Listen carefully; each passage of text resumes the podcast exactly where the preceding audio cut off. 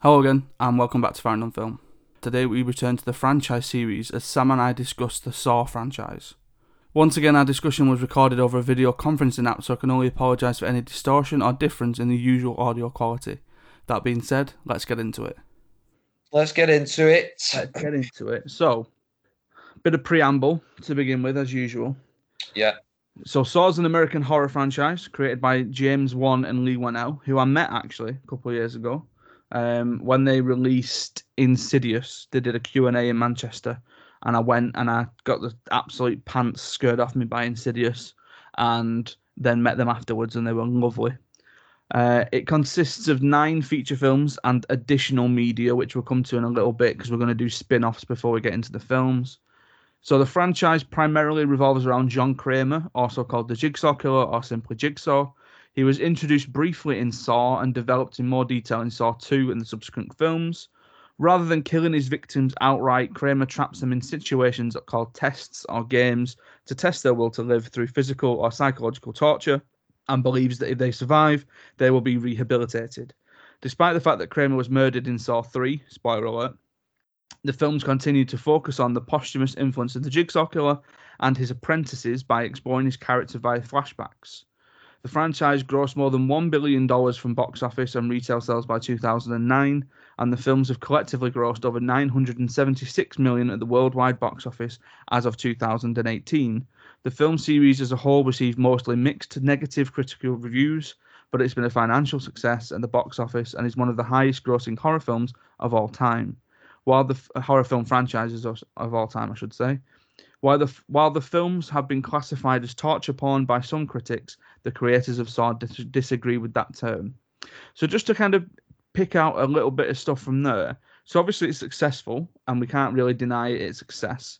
Mm. Um, the idea of that the most of it has been mixed reviews or negative reviews. I think that's a little bit unfair, and we might kind of delve into this a little bit more afterwards when we take the films one by one. But from going through Wikipedia pages and from doing the research and all that kind of stuff, Saw One is really the only one that got positive reviews from critics. After which, it all kind of went a little bit downhill because they all then just felt that it's kind of that old thing of you've taken one idea and you've expanded upon it, but you've gone down a certain direction was a little bit gratuitous and maybe it's a bit gory and it's a bit bloody and it, I think ultimately the fans of this franchise, me namely, um, are going to go to more films and kept going to these films for very specific reasons. And those reasons were that for whatever, you know, psychological reason that we've got, we like a bit of gore every now and again. And we like a bit of, you know, oh, how are they're going to get out of these traps. And for me, it was like, it was always that kind of that puzzle element of how how are all these traps going to fit in together? How are all these jigsaw pieces going to fit in together?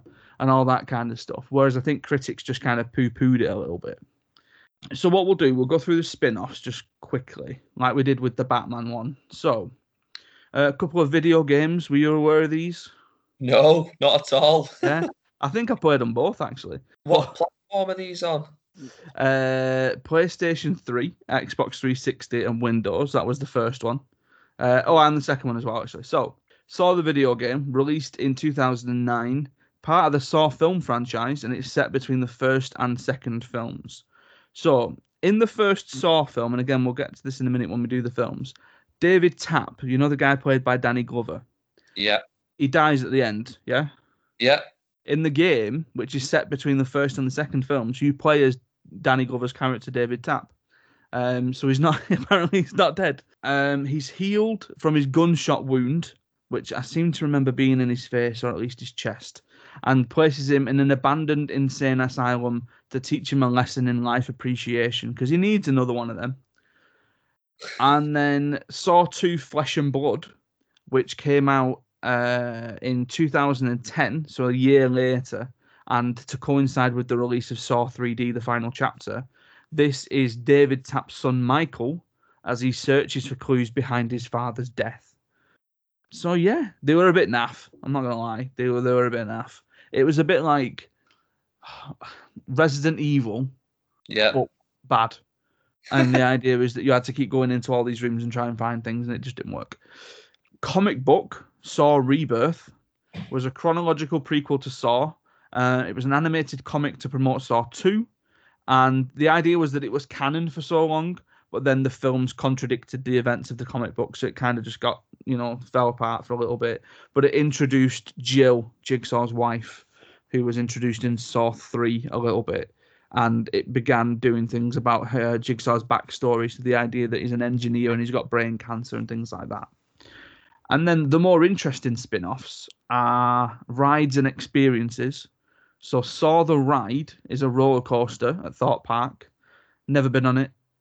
Uh, it features an enclosed dark ride section with special effects before cars travel outside and are pulled up a 100 foot vertical lift into a 100 degree drop, which sounds lovely. Uh, and then Thorpe Park opened a temporary Saw attraction called Saw Movie Bites for Fright Night, and then they did a couple of horror mazes, which actually reminded me of something that me and Amy, my wife, did. So um, we did a star themed escape room once, and it was pants. Um, it, it looked like the bathroom from the first one, to be fair to them.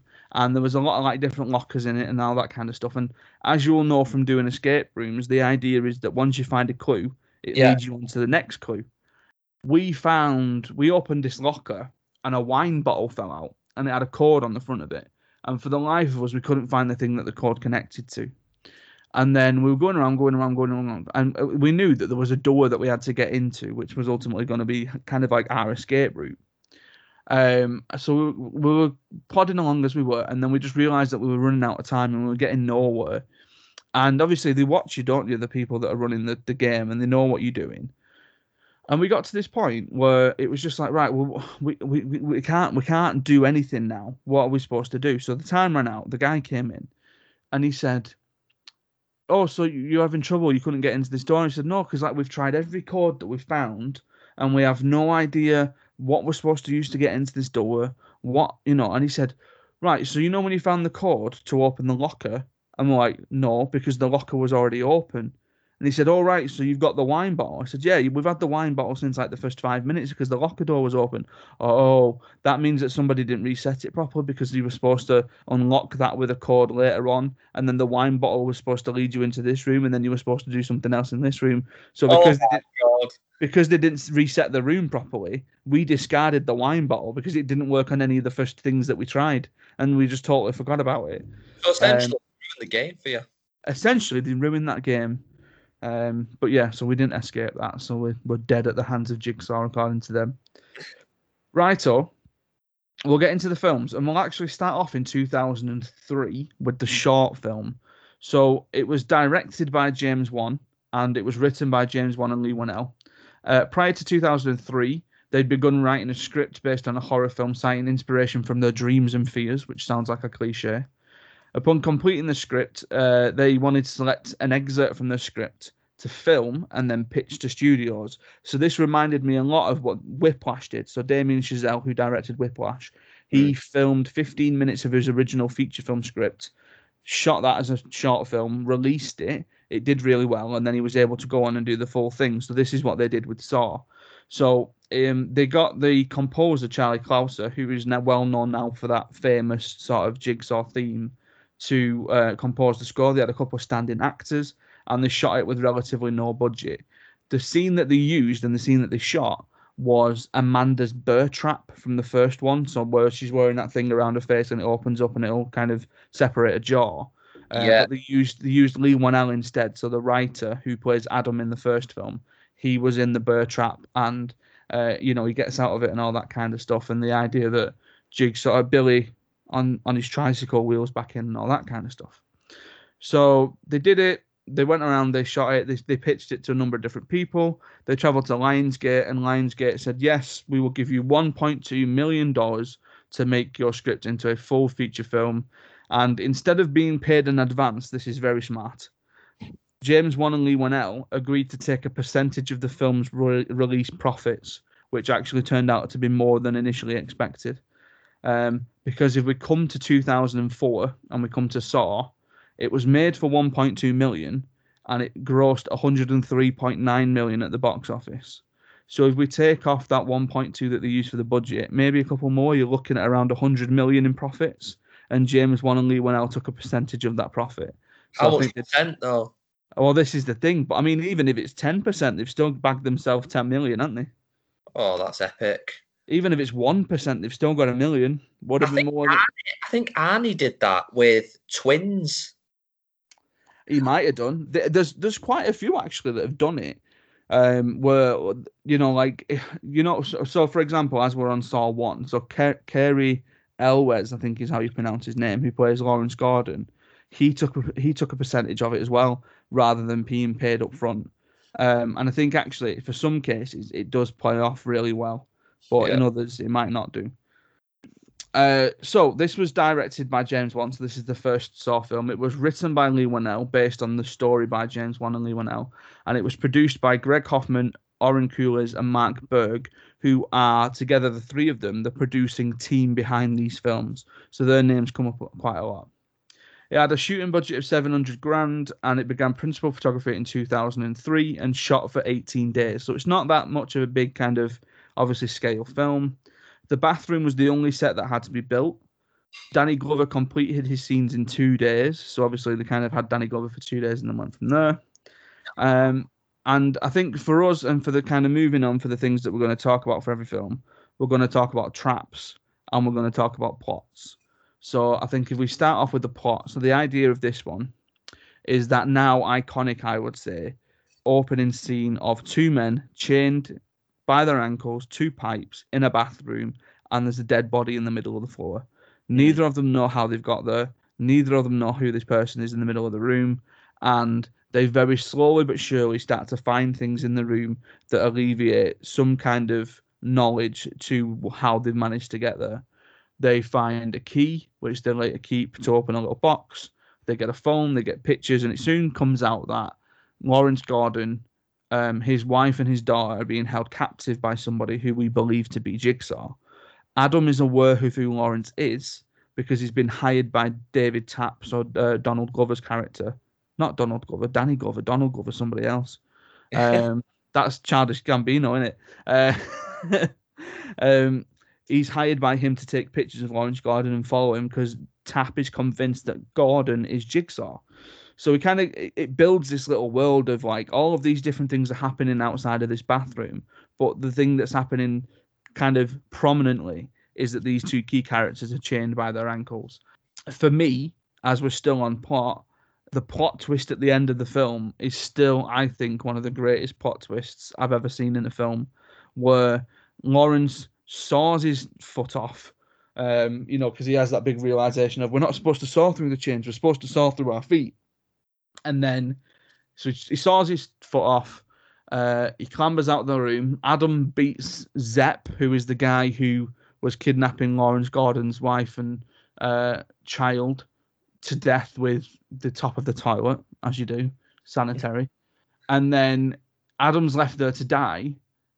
He plays the last tape, which falls out of Zepp's thing, and it's Jigsaw saying, "Well done, Adam, you've passed your test." And then, as this tape is playing, we just see the guy who was supposedly dead on the bathroom floor stand up and have a nice stretch because he's been there for about eight hours. And he stands up, he pulls the prosthetic off his head because he's bleeding everywhere, and it turns out that's Jigsaw. And I remember watching that for the first time, and I was like, "Oh my god!" I would have never called that ever in a million years. So, uh, what we'll do then, before we do traps and talk about the kind of specific, I suppose, gory elements of it, I watched this for the first time, I think, when I was 14 or 15, underage. You never know. But I remember the na- one of the neighbors giving me the DVD of it and saying, "You need to watch this. It's really good." Um, and again, at that point, I don't think I was really into horror, and I wasn't necessarily too fussed about it. But she said to me, like, "It's not, it's not too scary, but it's really good, and the ending's really good." So I watched it, and that kind of kicked everything off. And then I was kind of really interested in Saw Two, and then that was where it really picked up, and I kind of followed it from there. But where were you? What? were- Where were you when the first time you watched Saw? Yeah, so um, this is a funny one because with obviously I was brought up, not brought up, but I watched a lot of um, horror films, probably way younger than I should have done, and I kind of fallen out of love with horror a little bit. I felt like as I was getting older, some of the modern horrors were really, really poor. Um, and I didn't think they had the same sort of feel as the the classic ones, as I would call, as I was watching them in the nineties, maybe early eight, uh, the eighties as well. So I watched the first Saw film was Saw three, so it wasn't number one first; it was the third one, and it was in uni. And a friend of mine said, "You have to watch this. Like, like if you've never seen it." And then I went back to two, and then to one. Um, and I was shocked actually because of how it surprised me of how good it was. Um, like you said, the twist at the end and the concept of the film as well. So it actually was a pleasant surprise in the sense that I wasn't expecting much from like what I classed as modern horror back then. Um, but I thought James Wan and um, L did a really good job in the sort of writing. And I thought it was just a lot different. It was completely not what I expected and clever, to be quite honest. It was different. So um, when I ended up going back, it must have been I would say well into uni now. So we're talking probably 2008.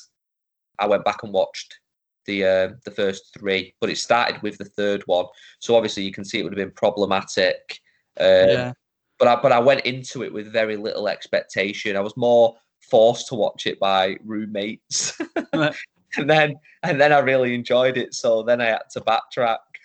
Because I was gonna say, like, if you started with the third one, you probably had no idea what was going on.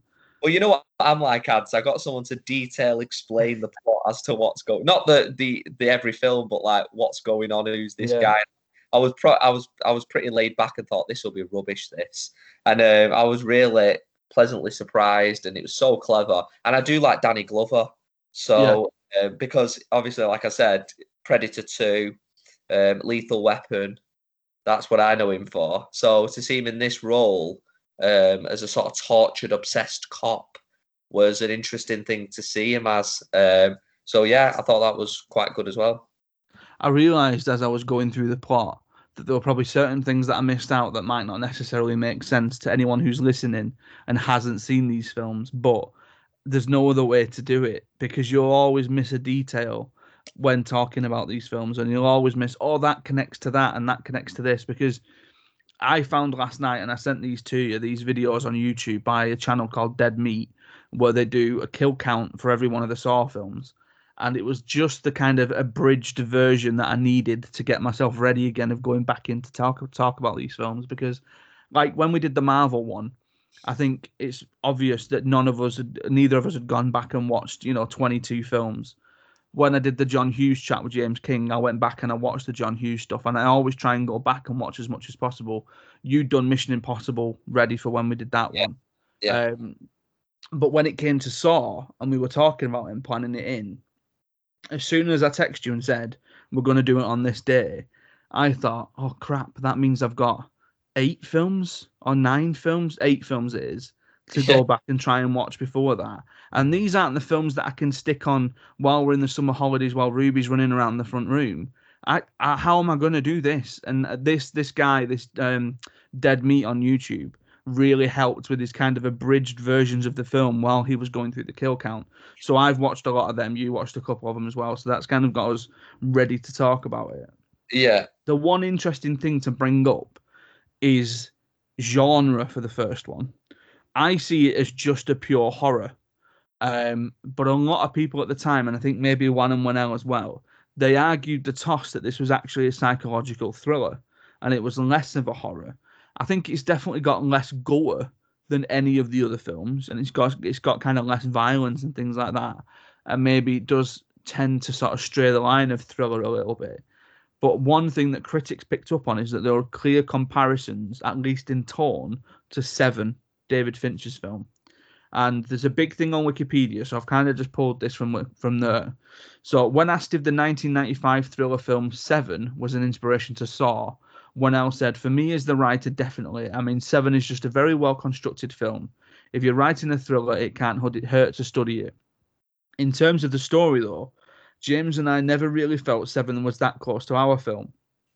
I guess if you stand back, you have two detectives chasing a psychopath who uses vile methods to teach people lessons, and those points echo to Seven.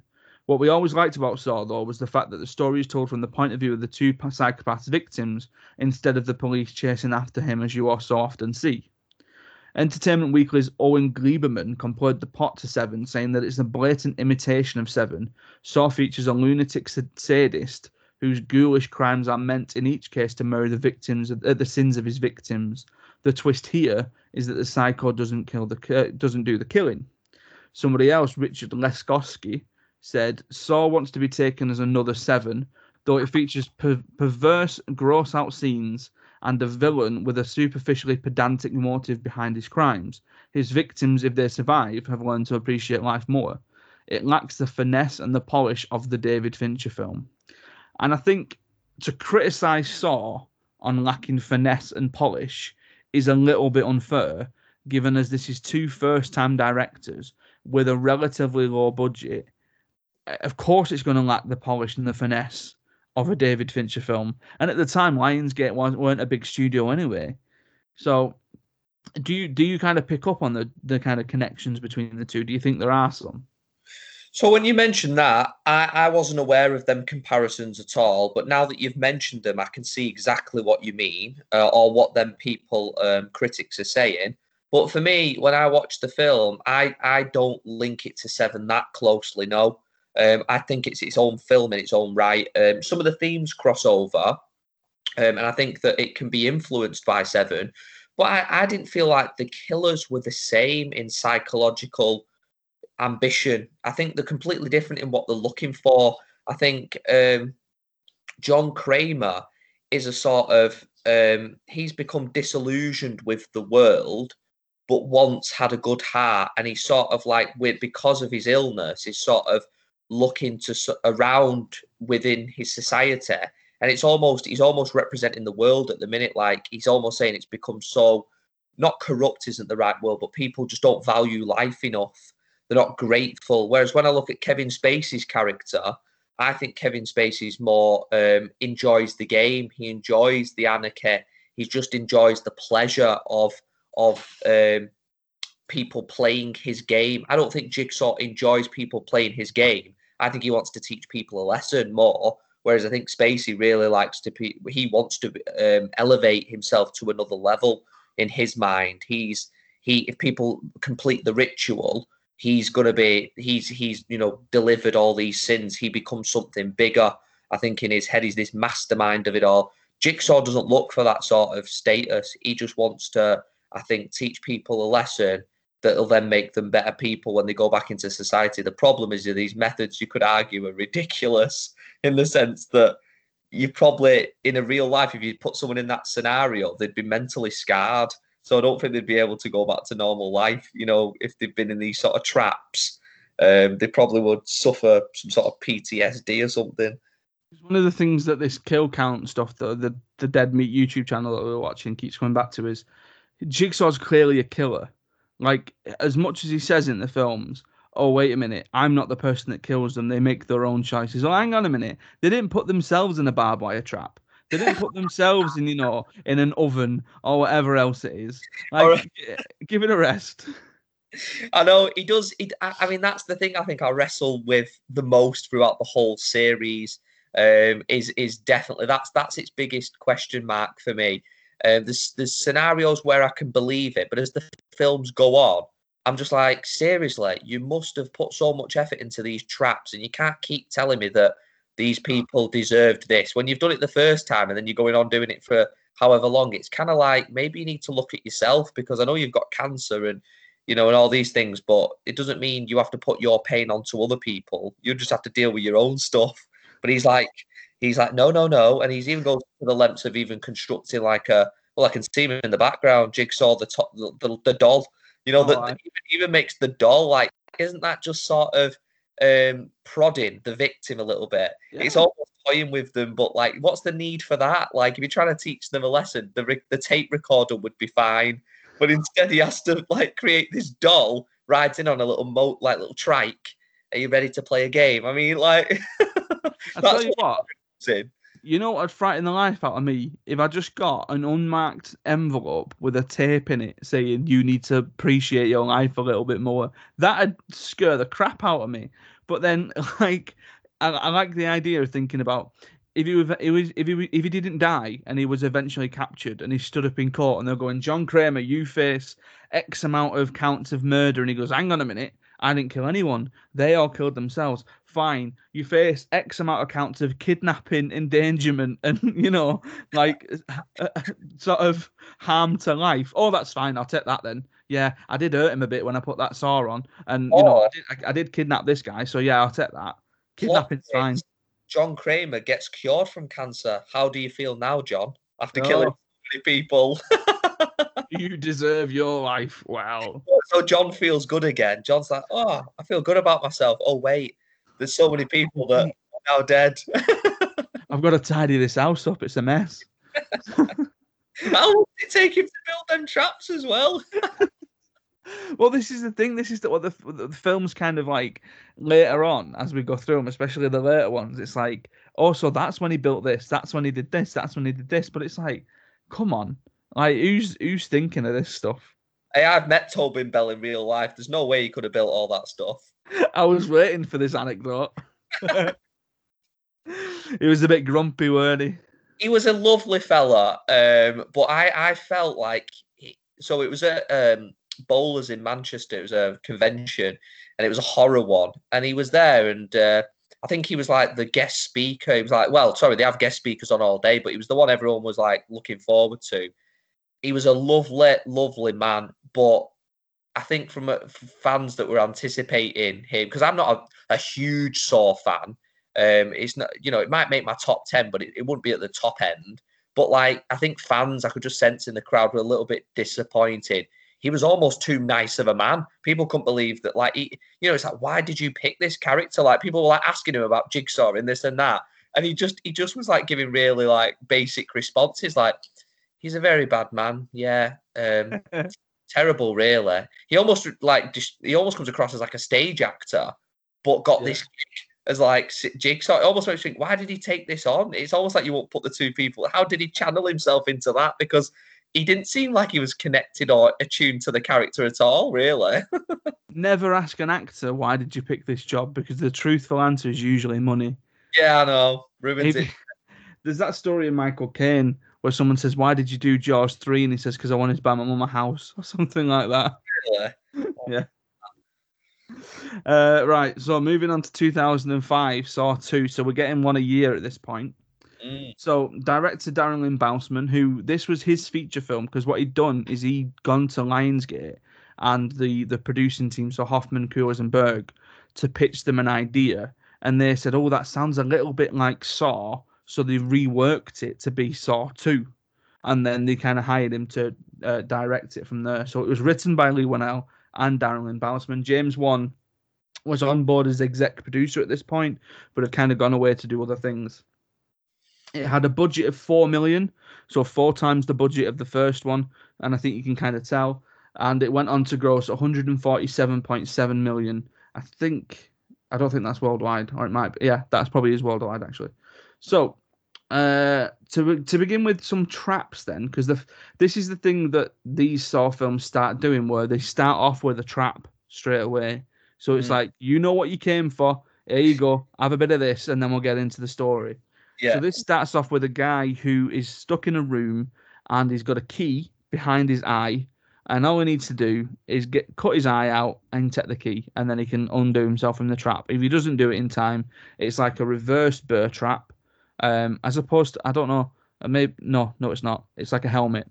It's like a helmet with spikes in it, and basically, if he doesn't do it in time, it's going to close on his face, and he's going to bleed to death. Essentially, he doesn't do it he dies. We then get the title card of Saw Two.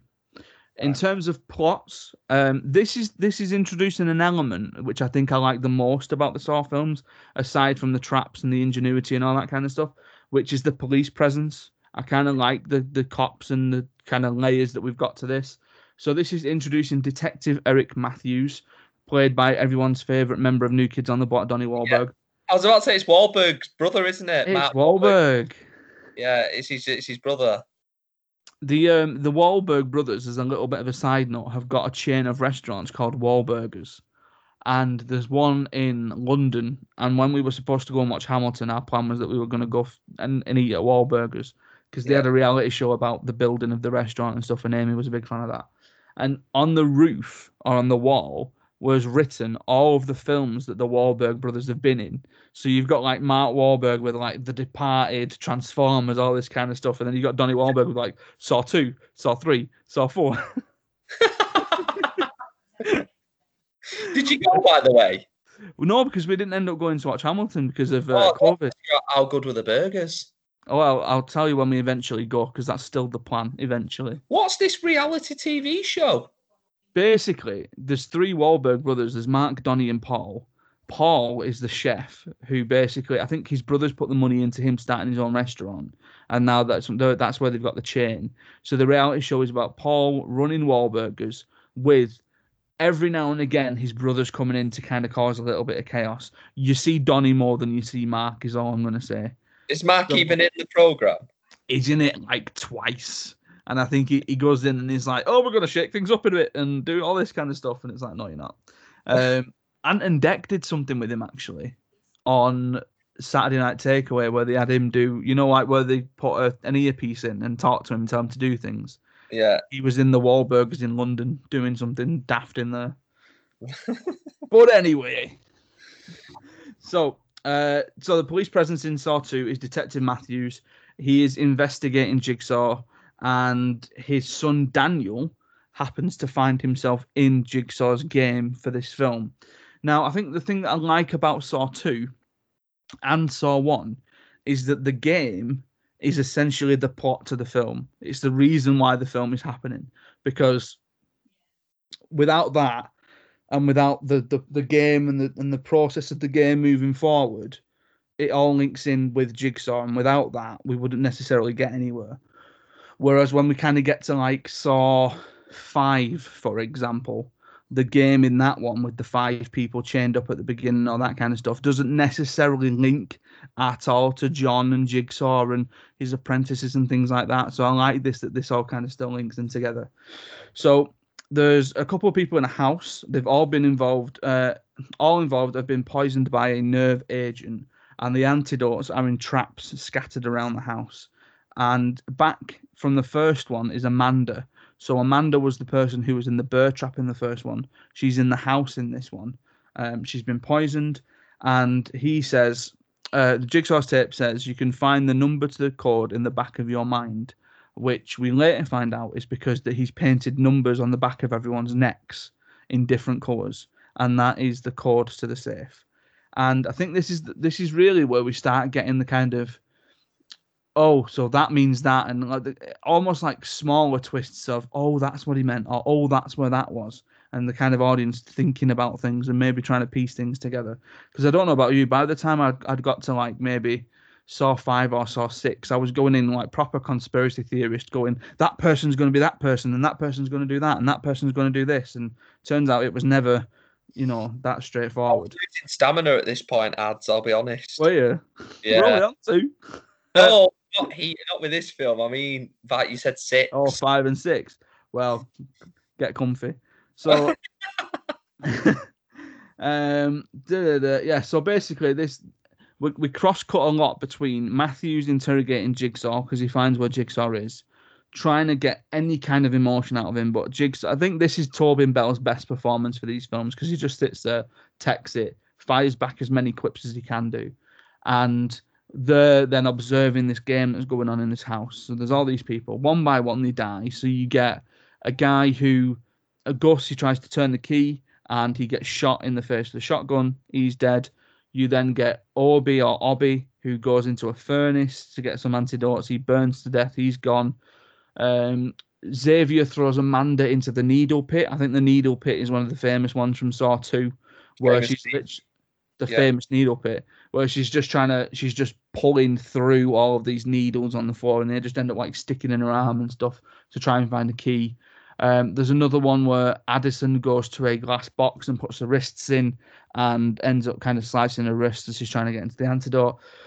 We bar- barrel through the film. We end up with Amanda and Daniel finding a trap door in the house. They lift the trap door up. They go down the stairs. They're into all these tunnels. And the big kind, one of the big twists is that this house is on top of the original bathroom from the from the first one. Excuse me. Um, and that was again another one where I was like, oh, I like that. I like that these two really link together like that.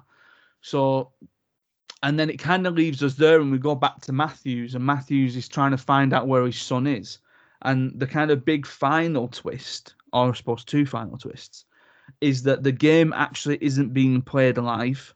That it's all recorded. It was recorded two days ago. When Matthews finally finds the house as he's going through, our first kind of inkling to that is that all of the bodies have sli- slightly started decomposing a little bit. And when he eventually makes his way down into the bathroom, he sees a hand in the bathtub. He goes over thinking it's his son. He gets stabbed by someone in the pig face. And it turns out that Amanda has been fine the whole time and that she's been working with Jigsaw as his apprentice and that she's going to take over Jigsaw's legacy in games when he dies. She puts, go on.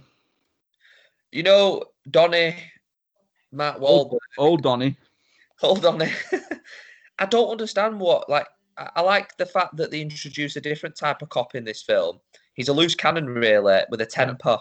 And that's a bit different. Even though they're all obsessed with getting the, the Jigsaw killer, he's got a real temper on him. And I think that plays into Jigsaw's game even more. But I don't understand why does he why what do you know at the end? Why does he want to trap him? What what's his sin? Donnie Donnie's sin. Why does why does Amanda end up trapping him? everyone in the house has been arrested by Detective Matthews, so Donnie Wahlberg's character. And yeah. it turns out they've all been arrested after he planted fake evidence on them, right, yes. on their person, in their houses or whatever, to get yeah. that arrest. That's so correct. It's like, yeah, so it's like two it's like two things going on really. It's kind of like Matthews is being tested because he's done wrong in his police work, while all the people in the house are being tested because let's face it, they are all still criminals and they've all still done bad things anyway. Yeah. Yeah. Um, so she kind of she injects him with something that kind of knocks him out, and she chains him up in the bathroom, akin to the first one. Uh, I like to think that maybe at this point they weren't necessarily thinking about let's go and do another one. That that might have just been a kind of oh that was a nice tie up of these two sequels at least, because um, it's a big throwback to the first one. So with the second one, then, so obviously like 2005, I would have been 15 at the time. Um, I think I had to wait for it to come out on DVD to watch a couple of it or a bit of it, and I definitely did that. Um, and yeah, I I really like the second one. I think the second one after the first is the is the kind of second best one, I suppose. Um, after that, the kind of the order skews a little bit. So when you did your rewatch, so you watched Saw 3 first, did you do Saw 1 and 2 back to back after that point? Yeah, so again, this is around 2008, I reckon, because Saw 3 was the first, and then quickly after that, um, within that same year, 2 and 1 would have been watched. And I know it sounds hilarious, but I'm pretty sure I watched 2 next. Oh my days. Then, then 1.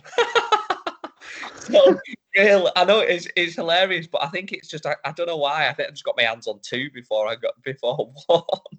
Um, oh my God. I, I know. looking back and it's quite funny to be honest. But yeah, uh, I watched two recently. It was uh, it just got put on Netflix, I think, a couple of months ago. Yeah, I think so. Yeah. I watched it, and yeah, it was really good. I mean, that scene with the needles, I remember that being a standout. But I just thought again, it, it the trap it it raises the bar, doesn't it? I can understand what they were saying when the first one's like a thriller. The first one reminds me of like a thriller, but like a really creepy horror edge. Yeah. Whereas it more does go towards like more of a horror film in the next one, but it's it's more not just the traps that, that appeal, it's the states they put them in. It's like humans' biggest fears. Like there's a lot of claustrophobia to Saw films. Mm. Do you know what I mean? Like yeah. people trapped in boxes or in rooms or it's almost like being buried alive. It's that sort of feeling like it's, you always get with these traps. Um, and that weirdly is, things that you can relate to, I think. Yeah, it's like your deepest fears. Like everyone yeah. has them sort of fears of lack of air or too much, you know, water or whatever. It's like that sort of stuff, and it plays into them fears um, really well. The story's really good, and I and I think um, Donnie Wahlberg plays a good character as Detective Matthews, plays into Jigsaw's hands, and it's a clever twist again, which I thought is difficult to do after the first film because yep. people then are going to say, How are you going to top this? And I think they do a really good job by introducing an apprentice. The problem is after number two, I still like number three actually, but I think that after that, the whole apprentice card gets so used, Mm. uh, it gets abused. Um, I think they did it so clever in number two, and even three is a nice round off. I think it's a good trilogy. And then afterwards, I must admit, I'm not sure the traps are still good and the ideas, but the story takes a hit after three. there comes a point I think, and we'll come to this a little bit more when we discuss Saw Four, is that there's there's something very specific that happens at the end of Saw Three, and I think maybe the producers thought, oh wait a minute, we've kind of just done something big here, and I'll get to this in a minute. How are we going to carry on this series? And Saw Four essentially right has to is is sort of backed into a corner, and they had to write themselves out of a hole of going right. Well, if we do this, we do this, we do this we can carry on then. And Yeah. I'll, I'll I'll I'll alleviate that a little bit in a minute. Um, but yeah, no, I I really like the second one. I think the second one's good. So we then go into Saw three in 2006. Yeah, So this again was Darren Bousman, uh, written by Leigh Whannell, which is the last one that he kind of really had anything to do with, and it was produced by once again Hoffman, Koules, and Burg. Now the the kind of bittersweet story to this with these three producing is that Gregg Hoffman apparently died. Not apparently died. He did die. Um, I think it was after the second film. right. Um, but what they did, out of respect for him and his family, is they kept his names on all the films after that, which I thought was really sweet. But obviously, it's it's sad that he died. Um, it was uh, a budget of ten million, so again that had gone up quite substantially from the second one, Mm. and it were it went and grossed one hundred and sixty four point nine million. So we kick off Saw three with Detective Matthews stuck in the bathroom, chained to the pipe, akin to Adam and Lawrence from the first film. Yeah. He picks up a saw, and immediately we think, oh no, he's going to do it. He's going to do exactly what Lawrence Gordon did in the first one, and he's going to chop his foot off. Instead, he reaches for a shattered bit of toilet lid that killed Zepp in the first one, and he absolutely hammers the nonsense out of his ankle, snaps it, and pulls it out of the chain, and then sort of is left kind of crawling through whatever is left at, and then we get the title card of Saw Three. The the main story for this one then is about Jeff. So Jeff is the person who's kind of doing the main test on this.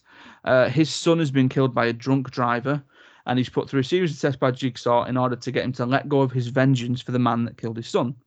While this is happening, a bedridden John Kramer, so Jigsaw, and his apprentice Amanda kidnap Dr. Lynn Denlon, who is tasked with keeping John alive for one final test. So the idea is that Jigsaw actually spends a lot of this film, actually the most of this film, bedridden, dying from his cancer. Amanda is essentially the one that's doing all the kind of heavy lifting, uh, and then while the while they're basically trying to convince this doctor to save his life, save Jigsaw's life, Jeff is going through his tests, and there's a there's a there's a little bit of kind of police activity going on around it. They've had to um, code a little bit there, though. Do you not think Jigsaw's had to break his code a little bit? I mean, he sets all these people up in traps because he's trying to teach them a lesson. But you know what? Since we've gone this far, let's just do a little bit of ordinary kidnapping. Um, let's just take the doctor um, because she, she, you know, we need to keep Jigsaw alive for a bit. Oh yeah, like you know, I think in a weird way. What moral standpoint is that, Jigsaw? What what lesson does she have to learn? I've been woken up in her bed and pinched. Um, hour so you can stay alive. What what? Where's your moral high ground on that one? keep me alive. I've stuck a shotgun collar around you, around your neck, and you need to keep me alive. Because I think I'm, I don't know if I'm getting confused with this one or the fourth one, so I'm just going to skip forward a little bit because it's to do with when Amanda starts doing traps. No, it is this one. I'm sure it's yes. I think it is this one where the guy is uh, in a classroom and he's got sort of chains attached to him. And there's like two in his shoulder, there's two in his Achilles tendon, there's two in his hands, there's one big one in his mouth. And he gets out from most of them and he goes to pull the last one, but the, the timer goes off and the nail bomb detonates and kills him. And then what we see after that is Kerry, who is this detective who, to be fair to her, I mean, she's had like a kind of minor role in the first one. She was featured quite heavily in the second one. She was featured a little bit in this one. She gets caught in a trap. She's trying to find where Detective Matthews is because at this point, I think it's six months after. Mm. She gets caught in a trap, which is that kind of weirdly striking imagery of like an angel type thing where she's got her ribs connected into this trap. And the idea is that there's a key in some acid. She drops her hand in, she gets the key out, she unlocks the lock, but she do, she can't release herself from the trap. And then the trap goes off anyway and basically just pulls her body sort of two ways um, and kills her. And the idea behind this is that Amanda keeps making these unwinnable traps. And one of the kind of subplots of the film that gets revealed towards the end is that Jigsaw is testing Amanda for making these unwinnable traps because that's never what he intended. So Jeff's game then, I have a we I, I feel like I have a weird relationship with Saw 3. And I think it's because of one particular scene where you know in Jeff's game, the first person that he gets to is a woman who is kind of strung up and she's freezing to death. Yeah. And she kind of yeah. Um, I think it's I think I remember reading the director had to defend why there was nudity in that scene. So obviously it's a naked woman and she is in essentially a freezer and she's having water sprayed at her and every time it gets sprayed at her it just essentially freezes because of how cold the room is. And he said, well, it wouldn't necessarily make sense if she was wearing clothes in that scene. And for me, I I kind of I think I was of the opinion, I think I still am of the opinion that Saw was always better than that, that it didn't need to rely on almost gratuitous nudity to get a certain element of the audience in or a certain fraction of the audience in. Whereas, you know, kind of like things like Friday the 13th, every now and again they just have, oh, there's a topless girl, she's been killed, just for the sake of it. I feel like we didn't need that, and I don't think this film necessarily needed that. And that kind of put a little bit of sour taste in my mouth. Um, so Jeff goes through all these different things. It turns out that the woman in the freezer room observed her his son being killed and just drove away. We then get to uh, the judge who was overseeing the whole thing, and he is the one who's locked in a big sort of vat that gets filled with sort of rotten pig carcasses, which is quite disgusting. And then we eventually get to the person who ran over Jeff's son, who is in this big torture rack thing, which I think is actually one of the most gruesome ones, where essentially his arms are strung, his feet and his head, and eventually all these mechanical things are just going to turn and essentially break his bones. Um, one of the funny things about this YouTube channel that I was watching, so this kill count, is that he talks about Jeff as a kind of he's slow. He everything he does is slow, and I think it's because he's he's essentially looking and and dealing with the people in these traps who helped somebody get off from killing his son, including the person who killed his son. So maybe I wouldn't rush too much into trying to save this person. Maybe I'd have a little bit of moral dilemma too, rather than just running in and going, "Oh yes, I'm going to save you right now, even though you killed my son." I, I Uh, don't understand what Jigsaw's uh, beef is with this one. Like with with previous ones, I can see where he's coming from with certain lessons, but who's who's why is it up to Jigsaw to tell another man how he should feel about his his son being murdered or whatever? You know what I mean? Like Yeah. that just seems not Jigsaw's business. He Um, mentions in the initial tape that Jeff has been neglectful towards his daughter since his son died because he's been enveloped in his vengeance for these people who caused the death of his son. And we find out in a couple of films' time that Jigsaw and Jill lost a baby. So I'm kind of putting two and two together there and thinking maybe that's the way in that he's saying that you've been a neglectful dad and that, you know, this is you should appreciate what you've got essentially. But again, I, I don't think that necessarily warrants Jeff being put in a game. yeah, and there's probably millions of people that like Jeff have to be the unlucky one. Yeah. Whereas, you know, somebody who, who killed somebody and got away with it isn't in a game yet. But the guy who, you know, is going through tra- quite a traumatic period of his time of his, of his life uh, is going through that.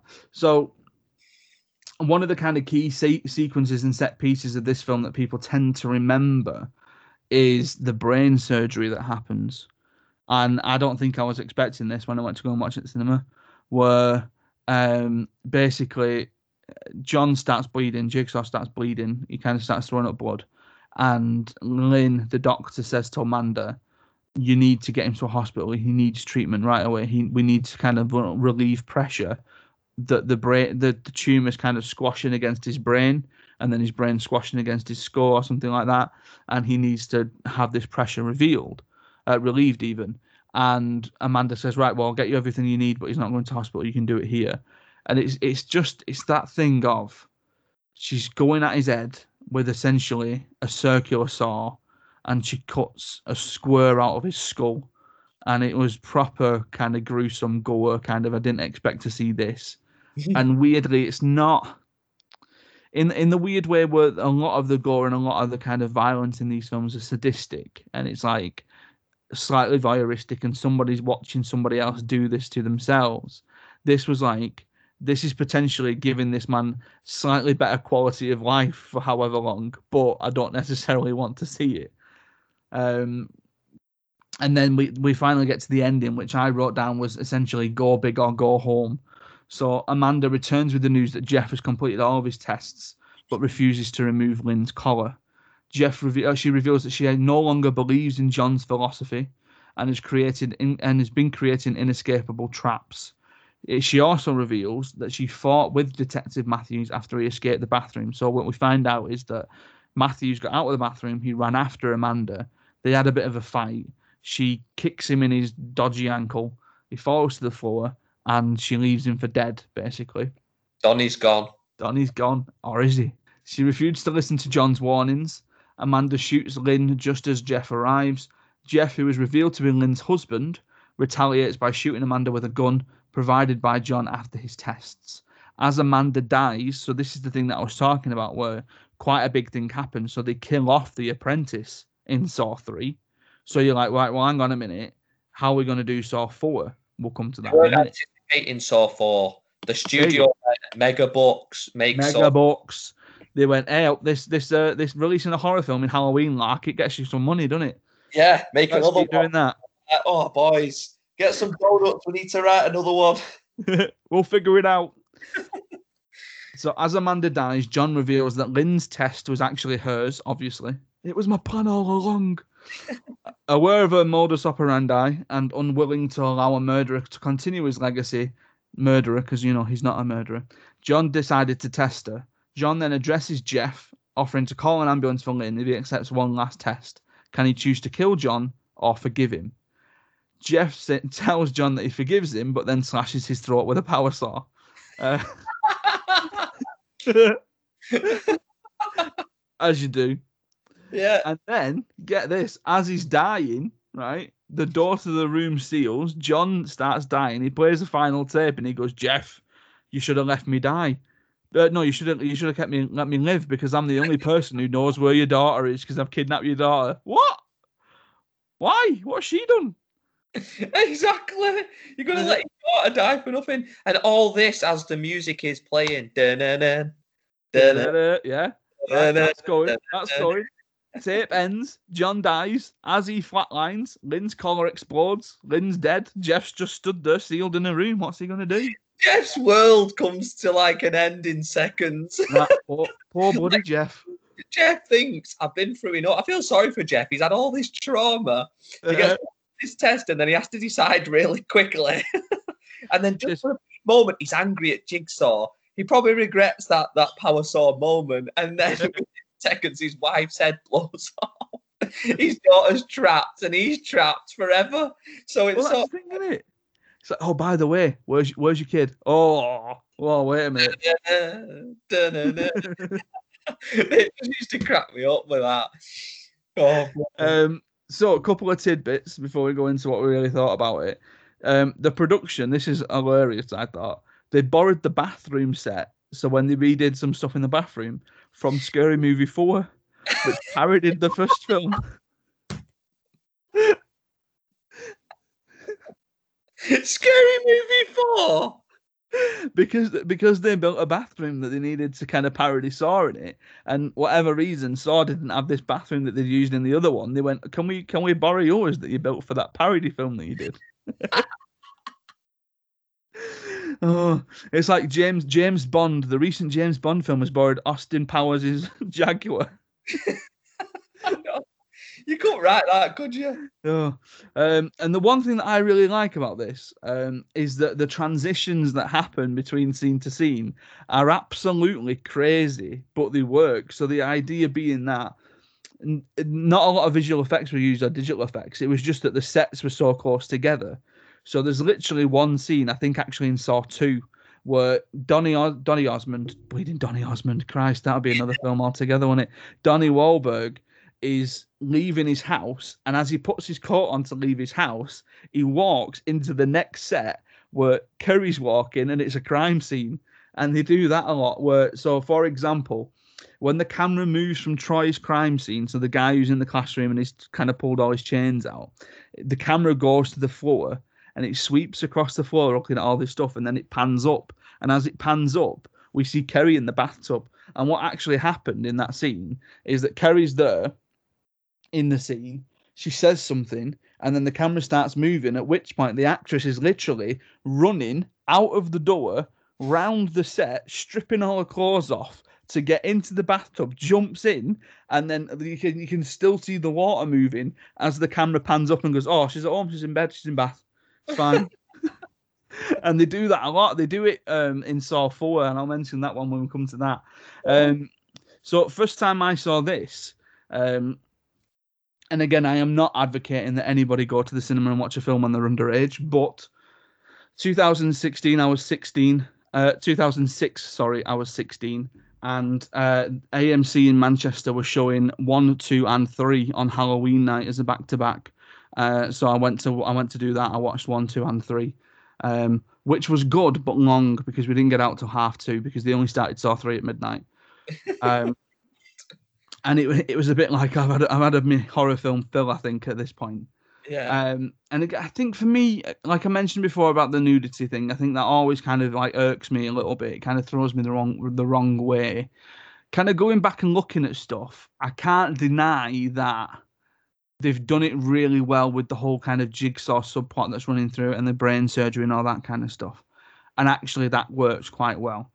This is where, for me, I think the Saw film starts to lose the way a little bit in that the key focus isn't too much on the game and it isn't too much on the trap that these people are falling themselves into. Like Saw 5, again, we'll come to that in a little bit, does that far too much where it's like, okay, there is a game that's going on here, but we're not going to put too much focus on it because there's all this other stuff that's happening. Whereas actually, the key thing for these films should have always been this is Jigsaw. This is what he does. This is what he's done this time.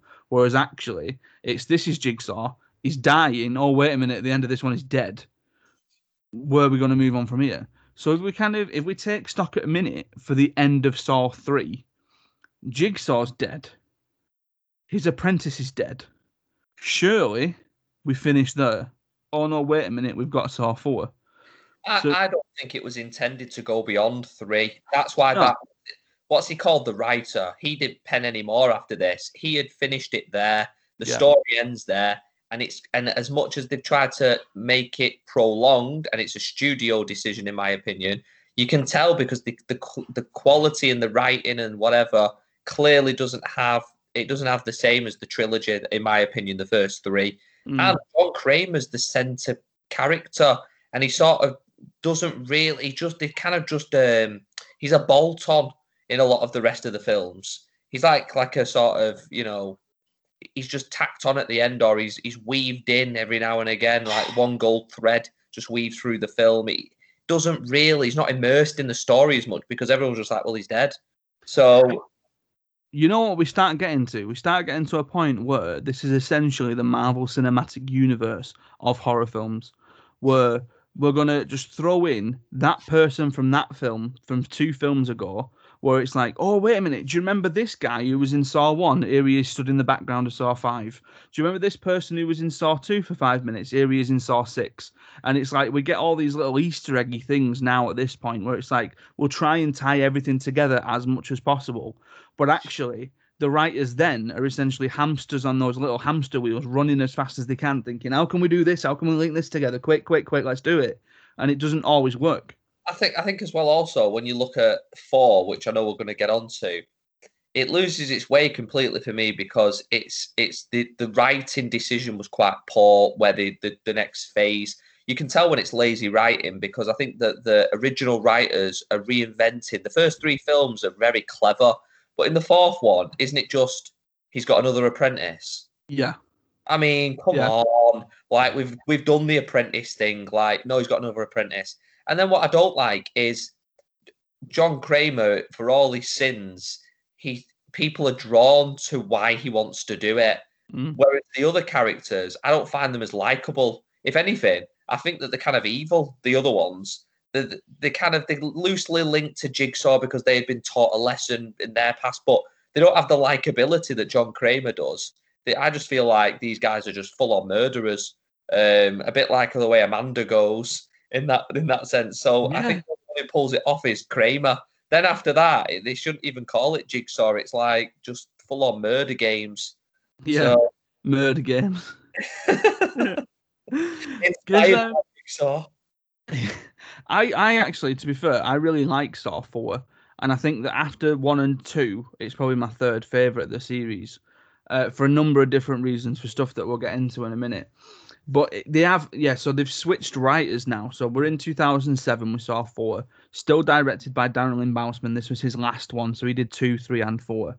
And we're, we're the writer team of Patrick Melton and Marcus Dunstan, who went on and did quite a few after this. We've still got the the kind of producer I'll say trio because it's credited as a trio. Um, 10 million budget again, same, same as Saw 3. Grossed 139.4 million. We kick off Saw 4. And again, because I remember Amy saying to this after saying me to this after um, I watched the trailer for Saw 4, where I said, Oh, I've just watched the trailer for Saw 4. We'll have to go watch that And it comes out. And she went, Do you mean Saw 4? He died in the third one. How are they going to do another one? And obviously, I think quite a few people might have had that reaction and just thought, oh, it's just going to get silly now. So the the film starts just to make sure that you know that Jigsaw's dead, with him having an autopsy. So we literally see the autopsy. Um, uh, so you know, at no point now is he alive, and he they find a wax covered tape in his stomach because you know anyone likes swallowing a wax covered tape. And this reveals to Detective Mark Hoffman, who now has a bigger role because he was only in it quite shortly for uh, Saw 3, that he will be tested. That the games are still going on and that he, he will be tested. The games have only just begun, apparently. Um, oh, before I carry on, I dug something out. I, I can show you, right, and I can play it for everybody else. But look at state of this, right? So this was Saw 4, the Extreme Limited Edition, right? Just a DVD, right? I don't have the DVD anymore. I think I sold the DVD separately, right? but right, you press it. So uh, Amy bought me this for my birthday in what would have been 2008. So we're Oh. talking 12 years ago, right? And it still works. Listen to this. You thought it was over, but the games have just begun. And then the saw spins. Clever There's like, there's like a motor in it. I just thought I've got to dig that out. Anyway. fair, like, I suppose they could make plenty of money off that because by this point, Saw had become a cult following now, hadn't it? Yeah, I mean they did make plenty of money off it. I'm sure that was like 20 quid. well, oh, Exactly. I bought the doll. Well, I mean you can see the doll on my bookshelf, and then I've got another little one here, right? So What's the character called again? Is that Billy, this is Billy, Billy? Billy, Billy the puppet, Right. Billy the puppet. That just became the icon then, though, didn't it? Yeah, he became every Halloween costume going forward, didn't he? Yeah, and then the biggest issue was when you got like 13 year old girls who were going dressed as Billy for Halloween and then saying that they were dressed as Jigsaw. Get it right, people. My God. You don't look like a 70 year old man with cancer. I mean, I'll appreciate the girl that goes dressed as Jigsaw in a wheelchair, morphine drip dragging down the street, right there. her sprayed out everywhere. You know, it just reminded me, just very briefly, we had a conversation about the Irishman last night when we were out. Oh yeah, I've not seen the Irishman, but someone like they were howling, my friends, because one of my friends really loves the Irishman. And one of them was just like, you know, this technology, it makes them look dead young. yeah. One of them was saying that Joe Pesci, he just looks old throughout. It doesn't like it doesn't matter what they do. He just looks he just looks old. I've not seen the film, so I can't um I can't confirmed or deny that. But it, it was so funny because this other one was like, no, no, he's not. He's not. And it's just, it was really funny because um, his mate was just like, he clearly just looks really old in it. So yeah. Anyway, sorry. Carry on. Well, no, this is the thing. So again, this is a little bit of a side note, but um, the re- the recent wrestling games they've put in like different attires so over the years. So it's like, oh, you can play as Undertaker from 2002, but all they've done is they've taken the model of current Undertaker in the game and put him in 2002 clothes. So it just looks like old man Undertaker dressed as a biker. And it's like this doesn't work. He must look terrible now. Is he retired? Uh, yeah, yeah. Well, he says he has. He retired. Um, back. Well, the, I mean, side note again, you won't get the WWE network, but they've essentially done what they've done for Michael Jordan on Netflix, and they've done The Last Ride, which is all about Undertaker coming up to the points, and he, he kind of reminisces on when he thought that was it, and then goes back again, and when he thought that was it, and then goes back again, and having both hip surgeries and stuff like that. Hmm. Uh, it's good. Uh, anyway, Saw four. So, uh, Saw yes, Saw four. So Hoffman says finds out that he's going to be tested. Elsewhere, two men, one with his eyes sewn shut and the other with his mouth sewn shut, awaken in the mausoleum, chained uh, by, at the neck by a winch. The muted man is able to kill the blinded man and frees himself. Uh, the film continues the story of the Jigsaw Killer's obsession with teaching people the value of their lives. The big kind of key person in this one, who we've seen in the other films, is Daniel Rigg, who was in the second and the third Saw films. And he is one who's going through the big game here. So he goes home uh, to get some rest or something like that. And he gets abducted by the pig mask.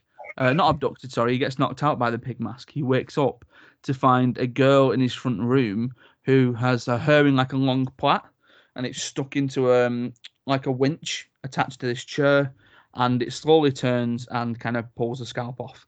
Um, he saves her, but then she tries to kill him. And Jigsaw says to her, if he saves you, apparently this is like a note that, he, that she was left. If he, if he saves you, you need to kill him because he'll find out you're an escort and he'll report you to the police. Which, again, I, I think the falling away from the kind of initial reason why these people are in these traps. Because you can't say to somebody, oh, if you if he saves you, you need to kill him because like yeah, you've not physically killed somebody, but you're still kind of complicit in that, surely. Yeah, exactly. See, this is where it loses its way. This is it. So Hoffman is now a key character in this. We've got Daniel, who is obviously doing the tests, and then we've got FBI contacts Peter Strom and Lindsay Perez, who come into it as well.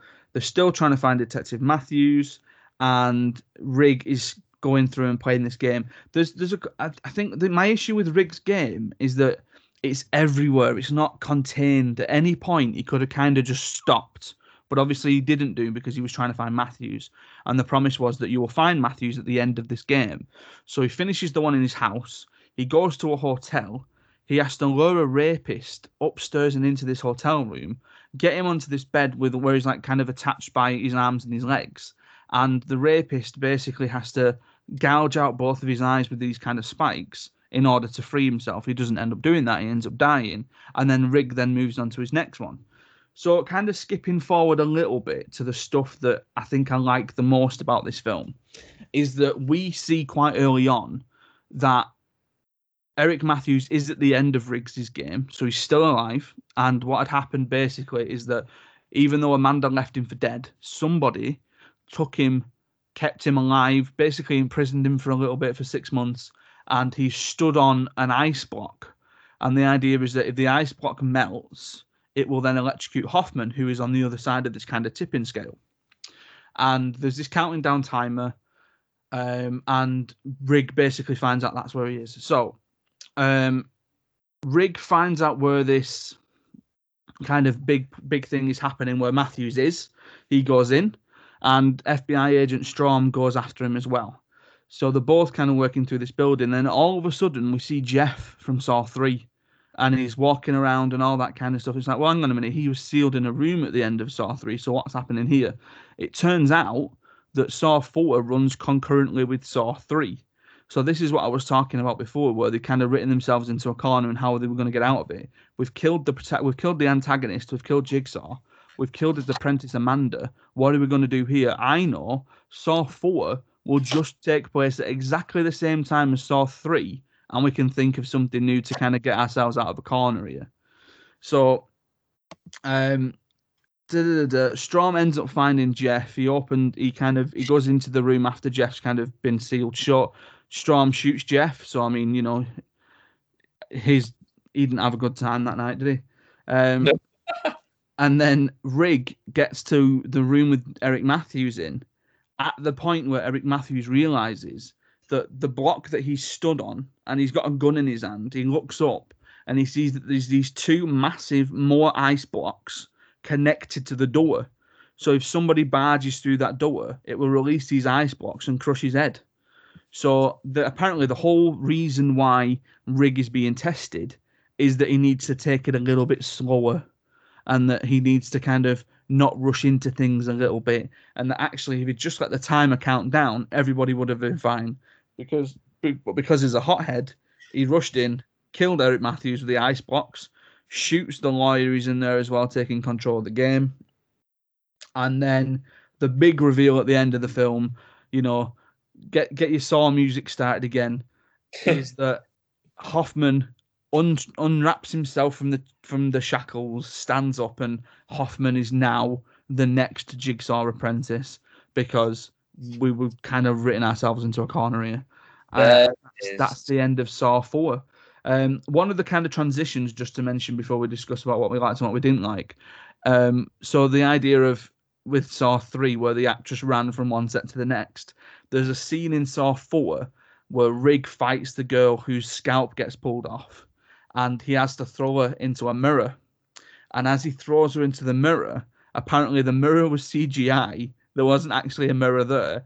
The actress fell onto a like a crash mat in the set for the police station. At which point somebody walks in through the door and starts talking to the detectives as they're in there. It gives it away because as she goes through and into the set and the guy walks in the door, Agent Strom is looking at her on the floor because this woman's just coming and falling on the floor as he's about to start his scene. They Um, love that sort of style, don't they? Where it pans round and Yeah, I mean, I, I I find it quite intriguing actually how they managed to do it. And to be fair, some of it's clever, but I think some people just thought it was a little bit jarring. yeah, Um, so again, I, I I like Saw Four because I think what it does well is bring a couple of pieces of the of the, the puzzle, for lack of a better term, together. In that we get the kind of closure to Riggs' story, we get the closure to Eric Matthews' story. I think the idea that Matthews is still alive is is good and well thought out and planned. I like that. I, I think when I watched it in the cinema, the idea that these two films were running concurrently had never kind of passed through my mind, and I thought, oh, I like that. That's really smart. Um, what about you with four? I didn't dislike four. Um, I didn't think four was a terrible film, but I just think it's the start of the decline. Okay. the trilogy is the strongest thing about the the franchise, in my opinion, and it's clever. Okay, yeah, sure, it links in a couple of things, but I think as a fan of, if you're a fan, sorry, of the Saw trilogy up to this point, you're going to buy into four because they do bring in a couple of characters that are linked, and they do say, oh, it was cleverly done at the end, how it's simultaneously linked with the third film, the timings and all of this, but I think that it does start to decline. I think it becomes less about Jigsaw really, and the whole mission loses its purpose. Another apprentice. I mean, they played that card, so you don't buy into it as much.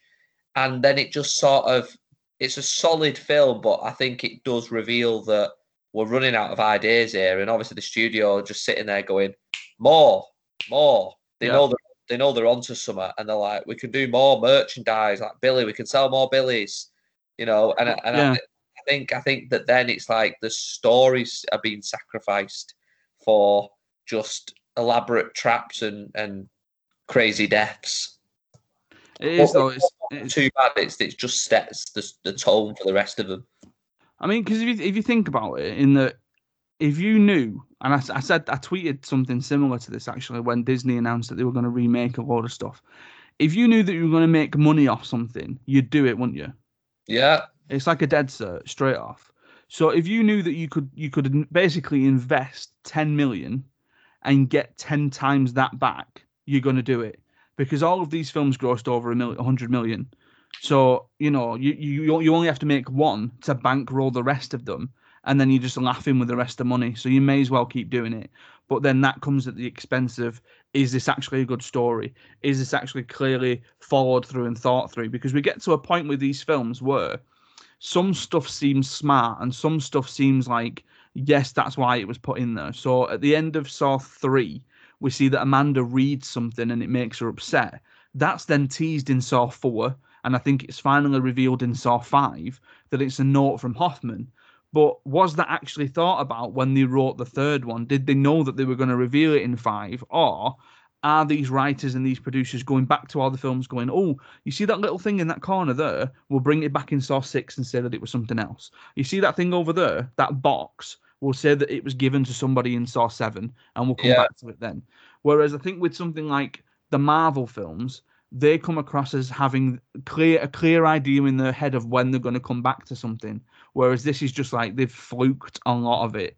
And a lot of it, I think they've just kind of tweaked ever so slightly that it becomes a little bit unbelievable that that thing actually happened. Um, but again, like I think I'm with you when you say that this is the end. This is the kind of beginning of the decline because I think the next couple of films aren't quite of that quality. There's one in there that I quite like, um, but I'm, I'm I think I'm well in with you on that one. Thank you very much for listening to part one of this Saw franchise chat with Sam. We'll be back on Friday with episode 2, which will take us through films five, six, seven, Jigsaw, and the future of the series. In the meantime, you can support Farringdon Film by following us on Twitter at Farringdon Film, by liking us on Facebook at facebook.com forward slash Film, and leaving a five star review at your favourite podcast provider. Stay safe, look after each other, and I'll see you next time.